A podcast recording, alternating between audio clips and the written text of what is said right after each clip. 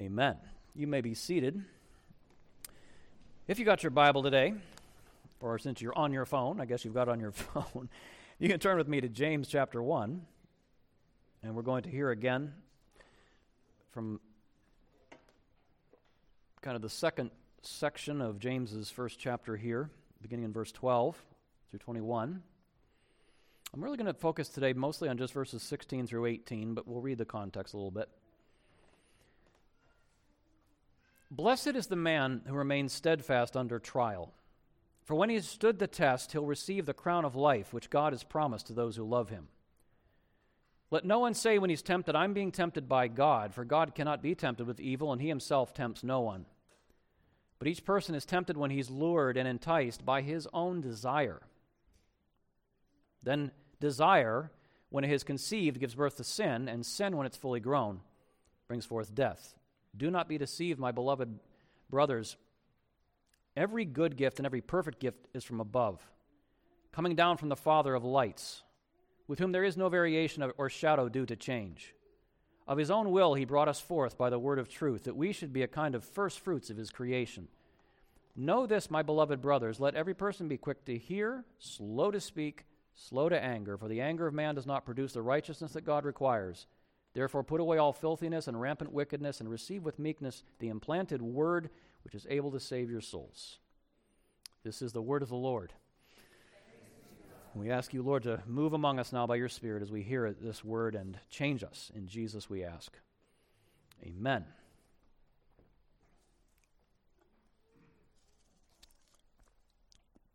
About eighteen months ago, I had a very curious experience under the care of a doctor. I was in the doctor's office, and I was having some therapy done on my back. And partway through the therapy, I had the most bizarre moment where all of a sudden, as this doctor was kind of loosening things up in my in, along my spine, I very embarrassingly began weeping uncontrollably, like just bawling. Uh, it just kind of came out of nowhere as my physical tension released, all this emotion kind of exploded to the surface. Related, last Sunday I had the opportunity to, to talk a little bit with a Christian psychotherapist. And she said something very interesting to me about trauma. We were talking about trauma and ministering to people who have been traumatized, and she said trauma lodges in the body. It actually, the feelings of trauma, they actually connect to certain parts of your body, and they kind of stay there, and there's a kind of almost muscle memory where certain things will trigger that trauma, and you'll have almost the experience of the trauma over again as a, just a physical reaction. Also related, the recent legalization of recreational use of cannabis has brought before the body of Christ once again the question of the ethics of stimulants. Be they whatever stimulant you might think of. What are the ethics of using a stimulant to change your state of mind? And I'd like you to notice in those three cases that I've just mentioned, the interaction between what we call the soul, um, the part of you that thinks and feels and desires and chooses, the connection between that part of you and the body. You know, for me, under the doctor's care, there was this very strange release of very deep and actually morally significant emotion because of something happening to my body. In the case of the trauma victim, there can be a, an instinctive social aversion or social attraction that is triggered by something in the body. With stimulant use, whether it's alcohol, caffeine, sugar, whatever it might be, your state of mind, your emotional state can actually be altered, perhaps to one that it feels extremely calm or very clear, where you can feel more inhibited, inhibited or less inhibited, more celebratory, less celebratory, by using something in your body. All of that is connected to your body. The physical and the psychological in human beings are joined together. I read an amazing book this week by a man named Matthew Lepine called The Logic of the Body, and he summed up his basically everything I'm trying to say right now in a very simple but very full sentence. He said, our entire agency So you're just not a blob of protoplasm, right? You're an agent in the world. You are a thinking, feeling, desiring, willing creature. You're not just like an uh, you're not just like a you know a, a stick of wood. You're you have agency in the world. You are an agent who can do things and change things. He says our entire agency is qualified by physicality, by having a body. There's a lot to think about there, and I want to bring that into the conversation that we started last week about desires and how desire tempts us. Because you can see in verses twelve through fifteen here where James is talking about when you're in a hard time, it's easy to think God is tempting you, and he says, don't think that. God doesn't tempt people to evil. You're tempted when you are lured by your own desire. You really can't hear that without thinking about, you can't, if you know your Bible, you'll you'll hear the echoes there of Genesis chapter three, the story where the serpent tempts Adam and Eve with that fruit. You know, they're they're in paradise, they have a their life's good, you know. But there's that tree, and God said, "Don't eat of that tree." But oh, but it's good for food, and it's pleasant to the eyes, and it'll make you wise, it'll make you like God. And James is kind of reminding us here, ever since that first sin, human beings, he says in verse fourteen, fifteen rather, desire, when it's conceived, gives birth to sin. Sin, when it's fully grown, brings forth death. We die because of sin. Death, you know, the awful thing that death is, it entered the world because human beings are sinners, because we rebel against God, but we sin because we desire. We sin because we want something. Desire is the deadly womb that spawns sin against God. And that's a big issue for, you know, James's readers and for us today, because if you're going to follow Jesus, you're going to be a Christian, you're going to follow the Lord Jesus Christ, you're going to have, James said earlier in the chapter, you're going to have what he calls various trials. Life is going to have some hard times, and those trials are going to cross your desires. I mean, how many of you, when you are in a really tough time in your life, when God has kind of like turned up the heat under your life and things are hard, how many of you find yourself naturally wanting to keep on trusting God? Man, I just want to keep on worshiping.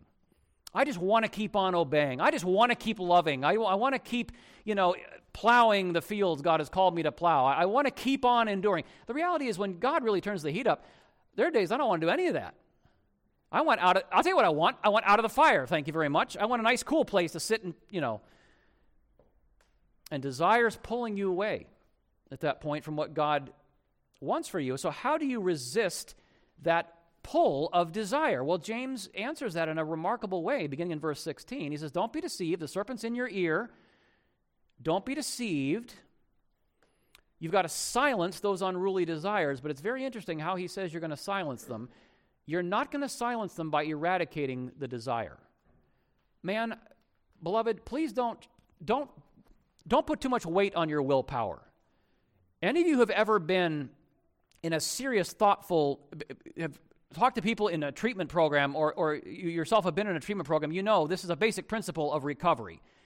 You do not recover from a serious life-controlling addiction by willpower. You do not reach down, pull up your bootstraps and say, I'm just going to stop wanting to drink. I'm just going to stop my anger problem. I'm going to stop looking at porn. I'm going to stop, you know, lusting after a woman who's not my wife. I'm going to stop anxiety. Really? I mean, that'll get you a few yards down the road maybe, but there comes a point willpower is just not enough. How does James tell us we're going to silence unruly desires? Not by killing the desire directly, but by training new desires, better desires. I told you last week, Thomas Chalmers has that great expression, the expulsive power of a new affection. So today what I want, I want to ask two questions as we talk through this. I want to ask, as we're training our desires, not away from God, we're, we're putting those, we're going to, we're going to silence those unruly desires pulling us away from God by training new desires, and maybe in some cases retraining desires. But in doing that, two things. How crucial is it to know God as Father? How crucial is it to know God as Father? And secondly, what's the role of the body? What's the role of the body in retraining desires? Let's talk about the love of the Father, then the role of the body. First, the love of the Father. Don't be deceived, my beloved brothers. Every good and perfect gift is from the Father. Now, if you kind of distill it, being a, what's being a Christian? Being a Christian is very basically, it's being introduced to God the Father by God the Son. That's really what being a Christian actually is.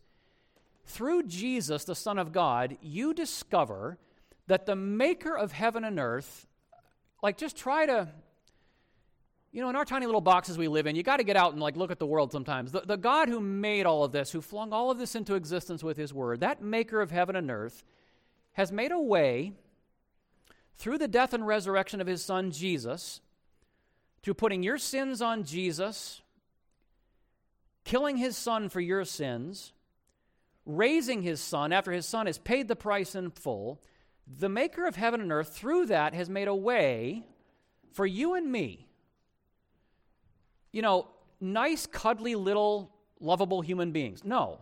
For you and me, traitors against the, the, the God of the, of the cosmos, rebels against the true King, orphans who have no claim on the love of God at all, God has made a way for through Jesus for us to come back into life, and not just life, but life forever as his children. That's basically what it, to, to know that is to be a Christian. What we call the gospel, you know, the, the good news about Jesus, it's just simply announcing God has reversed the alienation between us. Once we were far from God, we're not anymore. Once there was this massive alienation, but there's not anymore. God has forgiven our sins. He has removed his condemnation. There is no more death for us. We are forgiven. We are loved. We are adopted by God. That's, that's what it means. God is our Father. But it's interesting, James goes on to say, it's not just that the Father willed that there would be a way back to him, a way back into his family. Notice verse eighteen, God wanted us to know that. God wanted us to hear that good news and believe it. I mean, I, I can I can open the door of my home this afternoon, and y'all are welcome, but if you don't get an invitation, if I don't, like, send someone to get you, God had to not just open the way on his end for us to be received, but then he, he came after us. And James says in verse eighteen, of his own will. Now, now what we need to hear when, when James says that is God wanted this. God wanted this. Of his own will, he spoke the word of truth into your heart. In, you know, you didn't just hear it with your ears. Somehow, God, he brought us forth by the word of truth. That means God got his word of truth inside of you.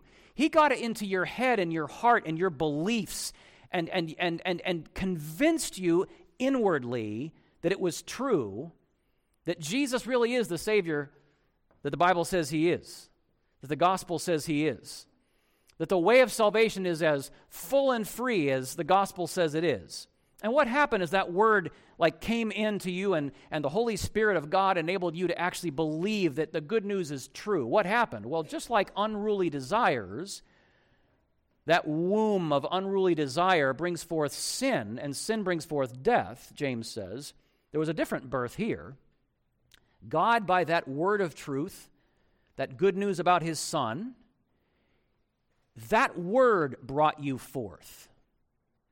The word of God brought you to believe and come and receive and rest and enjoy the simple fact that God is now for you, God loves you, God forgives you, you can belong to him, you can be his child, and you can become a sheaf. Now, we're not in farm country here on Long Island, but if you lived in farm country in the old agrarian societies, you would know what a sheaf is.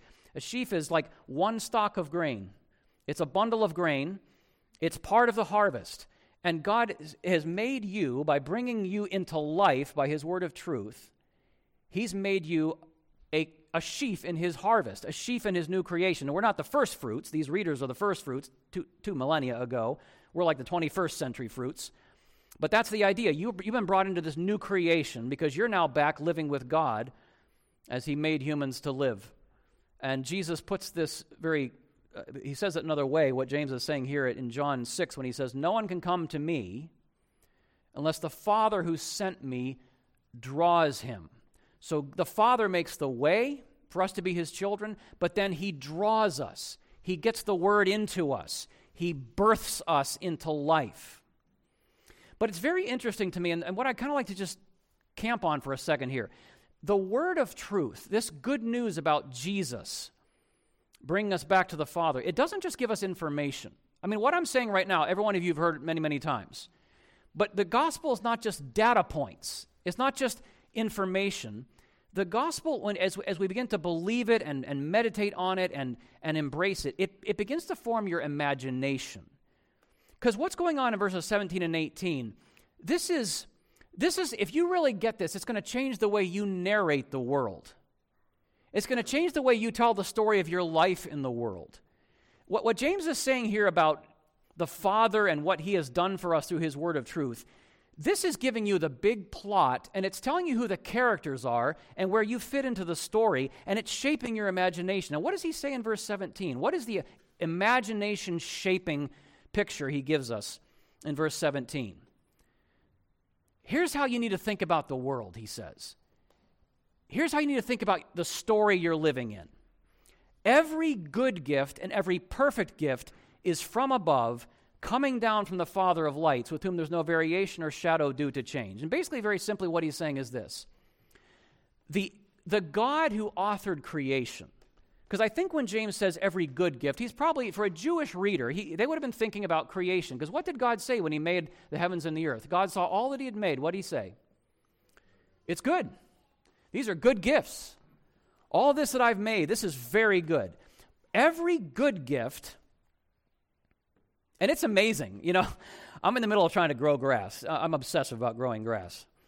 Uh, my, my, my lawn irritates me, and so I'm always trying to grow grass. And I planted a bunch of grass this year. And, you know, I've been watching it for the better part of a week. And I had this dark moment uh, yesterday afternoon where I was looking at my lawn, feeling sorry for myself. And I realized after, you know, more money than I wanted to spend on all this grass, I was like, you know, it's not going to grow. It's not going to grow. It just looks dead. It looks like dirt. It looks like no grass at all. And then you wake up the next morning, and there's this first little shoot of, gr- of grass. Like, this is the world God made. The, the world is amazing. It is just so full of life, and, and it always comes through. You know, you look at winter, and it feels like it'll never be spring. You look at the dirt, how can it grow? And yet suddenly there's a crop and a harvest. This is the, these are the good gifts. The, the God who made all of that, every good gift, he's also the giver of every perfect gift. He's not just the author of creation, but he's the author of new creation. Because when James uses the word perfect, we've talked about this in previous weeks, perfect is the idea of God taking what he has made and bringing it to be everything it had potential to be. It is the maturity, the fulfillment, the completeness, the wholeness of what God intended it to be. And that's not creation, that's God's new creation. That's this thing God is doing through Jesus, in which every good gift becomes perfect. Everything in creation is brought to completion, where God, through Jesus, is restoring to fullness what he made things to be. Paul says this in Ephesians chapter one when he says, God is uniting all things in Christ. He made all things through, through his Son. Now he's putting all things back together through his Son. So the good gifts are the, will become the perfect gifts through the Son. And all of that's the world you're living in. That's your story. That's the big picture. That's the imaginative space that we inhabit. But he goes on to say, at the end of verse seventeen, there's something you need to know about the Father. Because unlike the goodness of his gifts, and they're good. Creation gifts are good. New creation gifts are good. But unlike the goodness of those gifts, you need to know that the Father's goodness, the Father's goodness, never changes. He's the Father of lights, with whom there's no variation or flickering or shadow. Now, you know, there's nothing probably stabler in all of creation than the lights. These are the, remember, this was like the first thing God made. Let there be what? Let there be light. And he made the sun and moon and stars to regulate everything else in creation, to be to set times and seasons. They they kind of govern the entire creation. They are stable, steady, lasting gifts of God. And yet every cosmic light has its shadow. Every light on earth will have a moment when it flickers. And James says, not so the God who made these things, not so the Father of those lights. His care, how does John put it? God is light. And in him there is what? There is no darkness at all. His care never wavers, because his purpose never wavers, because his love never wavers, because his goodness never wavers. That's your Father. You know, you don't believe that? It seems like that's just too much to take in. Well, it's all really displayed for us in Jesus, isn't it?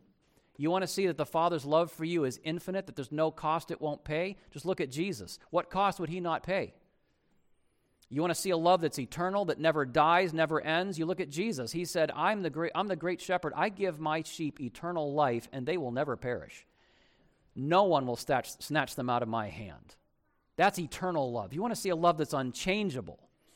I love what Paul says in Second Corinthians one, again, about Jesus. You want to see the unchangeable love of God. Listen to what he says, one of my favorite verses in the Bible. The Son of God, Jesus Christ, was not yes and no. None of this, he loves me, he loves me not. But in Jesus, it's always yes. For all the promises of God find their yes in him. That's why it's through Jesus that we utter our amen to God for his glory. God isn't saying yes and no to you through Jesus. One day you're good, the next day you're not. One day he's for you, the next day not so much. It's just yes. The promises of God are just yes in Jesus. And because they're unchangeably yes, that's why you can say amen. Amen. A steady amen to God because his promises are steadily yes in Jesus. And all of this is sort of captured in Second Corinthians chapter four when Paul puts these things together, very much like James does, and he says, God who said, let light shine out of darkness, has shone in our hearts to give the light of the knowledge of the infinite, eternal, unchangeable glory of God in the face of whom? In the face of Jesus Christ. That's the reality you're living in. That's the story you're living in. That's the imaginative space in which you live. And you know, I, you guys are, most of you are pretty seasoned Christians. You know, you have to come back to this because I, nothing here you don't know. But it's not knowing it as a matter of information that's the challenge, is it? It's the fact that there are so many times in our life we have to come back to this again and again. This is my Father, because there are so many times when it just doesn't look like your Father is still that generous. It doesn't look like God is still as generous as the day he made the world. It doesn't look in your life today like God is still as bountifully generous as the day he raised Jesus from the dead. It doesn't feel right now like your Father is as overflowingly good and generous to you as the day he called you out of darkness into his marvelous light. It doesn't feel like it, Lord, because I'm in the fire. That's when you need to come back to this and realize this is still your Father. There's not a flicker with him. You flicker. Gosh, you almost go out. You're on the brink of just being snuffed out most of the time if you're anything like me. Your Father is no flicker. There's no shadow. He doesn't change. He is faithful. He is as good, infinitely good as he has ever been and will ever be. You are will never be more loved than you are today by this Father in heaven. When your desires get unruly, this is what we need to hear. And sink our roots down into this until my perspective on life matches reality. Until what's going on in here is the truth. Until my desires are drawn not to the things that are saying it'll be better away from your Father. My desires are drawn toward the Father himself. That's the love of the Father. That's the God who brought you forth. But you know, everything I've said so far, it's all still theoretical. It's still in our minds. And what I want to say today next is that getting a hold of this cannot be a theoretical exercise. This requires that we get our bodies engaged as well as our minds. And I want to talk now just a little bit about the, the role of the body in, in getting a hold of our Father as he presents himself here. Because we're going to see this in James. I, I love James because James, he, he speaks a pastor's language.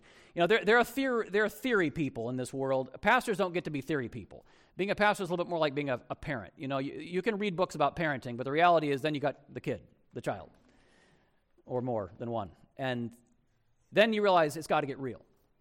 And James is a get real kind of guy. You know, in, in bringing his readers back to the Father of lights, bringing them back to that word of truth by which God brought you forth, we're going to see throughout the letter, James is pretty hardcore about this. He wants his readers to hear the word. He wants them to look into the word. But what does he also want them to do? He says, do not be hearers of the word, but not doers. Don't look into this word, this glorious law of liberty, as he'll put it later. Don't look into the word of the Father and then walk away and do nothing with this. In fact, two weeks from now, my sermon title is going to be, Do Something. You got to do something with the word. James is, he's all into that. Because here's the thing. just like Adam and Eve, you know, on one side you've got your Father. You've got your Father's Word. You've got the gospel. You've got the big story of history, and this is who you are in that story, and this is who God is in that story. That's on one side. On the other side, you got these desires. They're in your heart today. They're in my heart today. And these desires are whispering in your ear that your Father is not trustworthy. I mean, don't don't try to pretend with me. I, I get calls from you when you're desperate. I, I know. It's okay. We can be real in here. I'm the same. I have desires in my heart today that are telling me my Father is not trustworthy. He's not that good. He's not that truthful. I should go follow my heart. I'd be better off if I were handling my life. I have that stuff inside of me. You have that stuff inside of you. And that's the, it's just like Adam and Eve. You got your Father on one side, those desires on the other. And here's the thing where I'm going with this, beloved. Listen to me. You have to live in one of those realities. You've got to inhabit one of those realities, one of those stories. You can't be on the fence about this. You're going to get out of here today and go out and live with your body in the real world as if one of those is true. If God is your Father, love and serve Him. If your desires are telling you the truth and God is a fraud and He's lying to you, then go serve your desires. But you cannot serve two masters here. You cannot be on the fence about this. Either God knows what's best for you or you do. And you are going to live this afternoon as if one of those is true. You're already living as if one of these is true. When you follow your desires away from the Father, you are acting as if your Father's a liar. When you turn away from things that will turn you away from Him and you run to Him, sometimes blind and, you know, bleeding from both ears, and you just are not even sure what you're doing except one thing: He must be true and everyone else can be a liar. If God isn't true, I'm done for. So I'm going to God no matter how crazy it might seem. When you do that, you're inhabiting that reality. So here I want to give you two things to do with your body. You got to get real with this. So do I. Two bodily practices. And they're obvious, but I want to think about them for just a minute. I'm almost done. Number one, bodily practice. Something to do with your body to inhabit this reality of who your Father is. Gratefully receive. Gratefully receive God's gifts to you. Here's the thing. If you're a child of the Father in heaven, there's not a single moment in your life when you're not surrounded by His gifts. If you are a child of God the Father, there is not a single moment of your existence where you are not surrounded by His gifts. It is not that you don't have. It's that you don't see what you have. You don't receive it. You don't enjoy it. It's like when your kids say they're bored. And you look at them and you think to yourself, you have more stuff than most aristocracy in history. How are you bored? It is not that we do not have the good gifts of God. Our life is dripping with the fatness of His love. We don't always receive it. I have times I sit at my desk, I'm doing my thing, and I am so full of self-pity, I'm so full of pain and struggle and the hardness of it all that I just, I can literally not see, not receive, not enjoy, not give thanks for the fact that my life is full of God's gifts. And you know, God's gifts, you want to talk about some crazy perspective on what's a gift? What is a gift? Is it a gift when you get like a stimulus check? Is it a gift when all of a sudden everyone in your life is like, you know, responding to you exactly the way you want them to? Is it a gift when, how about a gift, how about your suffering being a gift? You know, the early church, these people were out of their minds. You know what they said when they were beaten and imprisoned? They sang praise to God because they were, listen, counted worthy to suffer for Jesus. Now, if if the cops came in today and dragged me out, and they weren't like good American cops, you know, they they like took me to someplace and, you know, a black ops site somewhere, and they just, you know, maybe the C I A, they come get me, and they just, and I'm, you know, I'm strapped to something, and they start torturing me, uh, you know, because I'm a believer in Jesus. I don't think the first thought in my mind is going to be, I'm so blessed to be able to suffer with Jesus. What a gift. To be honored, to suffer with Jesus. I don't think that's, uh, that's never crossing my mind. Some of the stuff in your life that you should be receiving as a gift is the hard stuff. Christ counts you worthy to suffer. Man. But you, it's got to be in your body, because you just like trauma, just like trauma lodges in the body, gratitude and ingratitude also lodge in the body. I know people who are grumblers because it's habit. Because your body is so instinctively attuned to see what you don't have. You ever heard of negativity bias? It's like a psychological reality. Your brain gets a bias toward the negative. You actually literally do not physically even see the blessings of the Lord. You have to train your eyes to see the gifts of God. Like I literally sometimes, I, when I get out of the car at a supermarket, I force myself to stop and notice the sky. Just breathe the air for a second, because I'm just, I'm on a freight train of Ben Miller's life. I'm not seeing things. I don't have habits of seeing. You got to train your lips to say thank you. I, I'm not sure I got the story exactly right, but my, my sister upstate, her, one of her her little boys, one of my nephews, he he has this thing he will say quite often, just un, unbidden. Something will happen, he'll just say, "Thank you, Jesus. Thank you, Jesus." I wish, I legitimately wish that were my instinct. I wish that came out of my mouth as easy as the grumbling and the snarling and the whatever.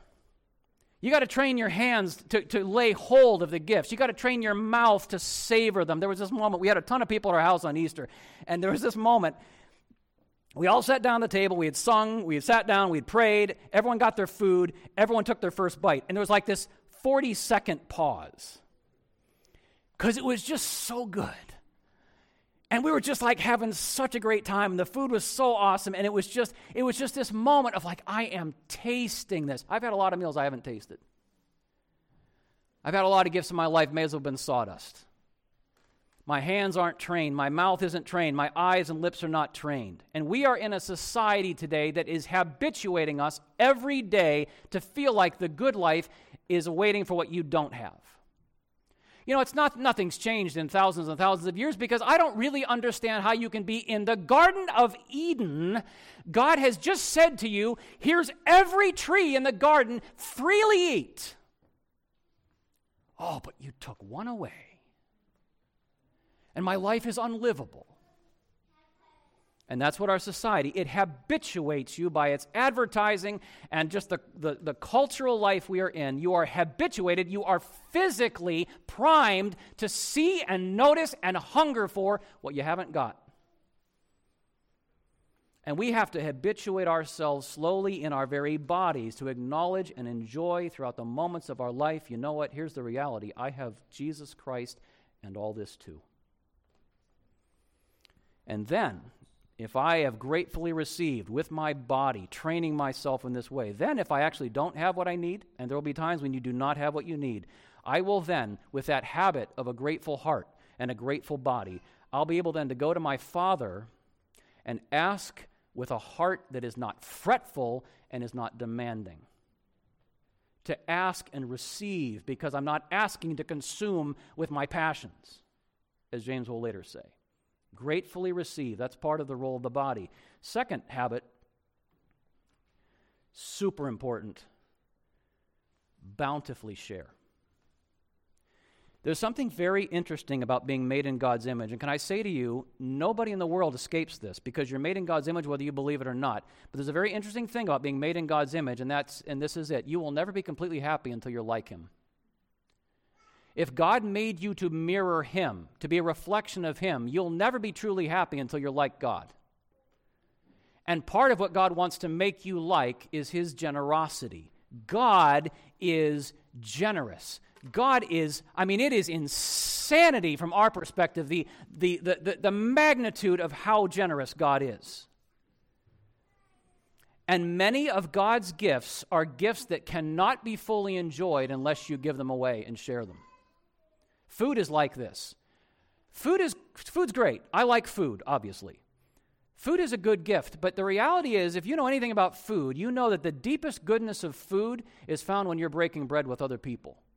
You really want to enjoy food? Don't get your pathetic little fast food meal in your car and drive to your next appointment. Go sit down at a real table with real food, with real people, and break bread together. Now that's eating. That's feasting. That's what food was made for. And so many of God's gifts are like that. You will not enjoy them if it's all about you. You'll enjoy them in sharing. We often are, we're often lusting for things we have not been given because we're not loving with the things we have been given. But I'll say again, sharing is not an idea. I, I, I love the idea of sharing. In fact, sometimes I feel like sharing. I have this warm feeling of generosity inside of me. That's not sharing. It is not a thought. It is not a feeling. Sharing is a practice. You have to do it with your body. You need to go find something in your life that God has given to you and find a way to physically share it. And in time, what you will find is this will become not just the habit. It'll become the desire of your heart. I have so many areas in my life where I've not done this well, but I will tell you, I love hospitality. I have come to desire it. I desire people at my table. It will become the desire of your heart. I will tell you, if you're going to share well, you might need to put your phone down, but that's for another sermon. I thought, too, in closing, about the political influence of communities that imitate the Father like this, because I know there are a lot of Christians nowadays who don't think a sermon matters unless it has some political application. So let me give you the political application. You want to know how this changes political life? You want to know how small little communities that imitate the generosity of their Father have a political influence in this so- social moment we find ourselves in? I, I think we don't even realize how immense the influence can be. If there is one thing that characterizes our North American society more and more and more, it is the absence of generosity. I might go so far as to say that is kind of at the root of things.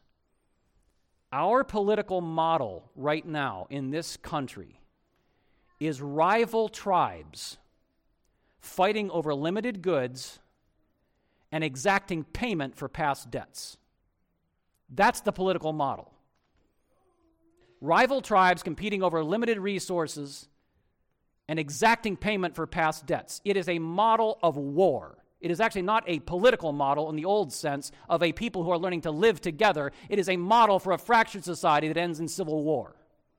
That's our political model. And our elected leaders are feeding it. Shame on them. But this is part of what happens in a society. Beloved, please hear this. This is what happens in a society without a Father. We have rejected God. And guess what happens when you reject God as a nation? You no longer have an infinite source of generosity from which to be generous. It is the end of political life, properly conceived. But it's not so in the family of God. It is not so in the kingdom of God. This is our Father, the Father of lights. Every good and perfect gift is coming down from him, and we bountifully share. I'll close with this quote from Richard Bauckham. It's just so helpful. He says, the wholeness, W H O L E-ness, the wholeness of human life, individual life or social life, the wholeness of human life, a complete life, a fulfilled life. It's possible only in relation to a center outside of the self, and that's God. Wholeness is a goal toward which you can move only in relation to a center which is already whole and from which you can gain wholeness.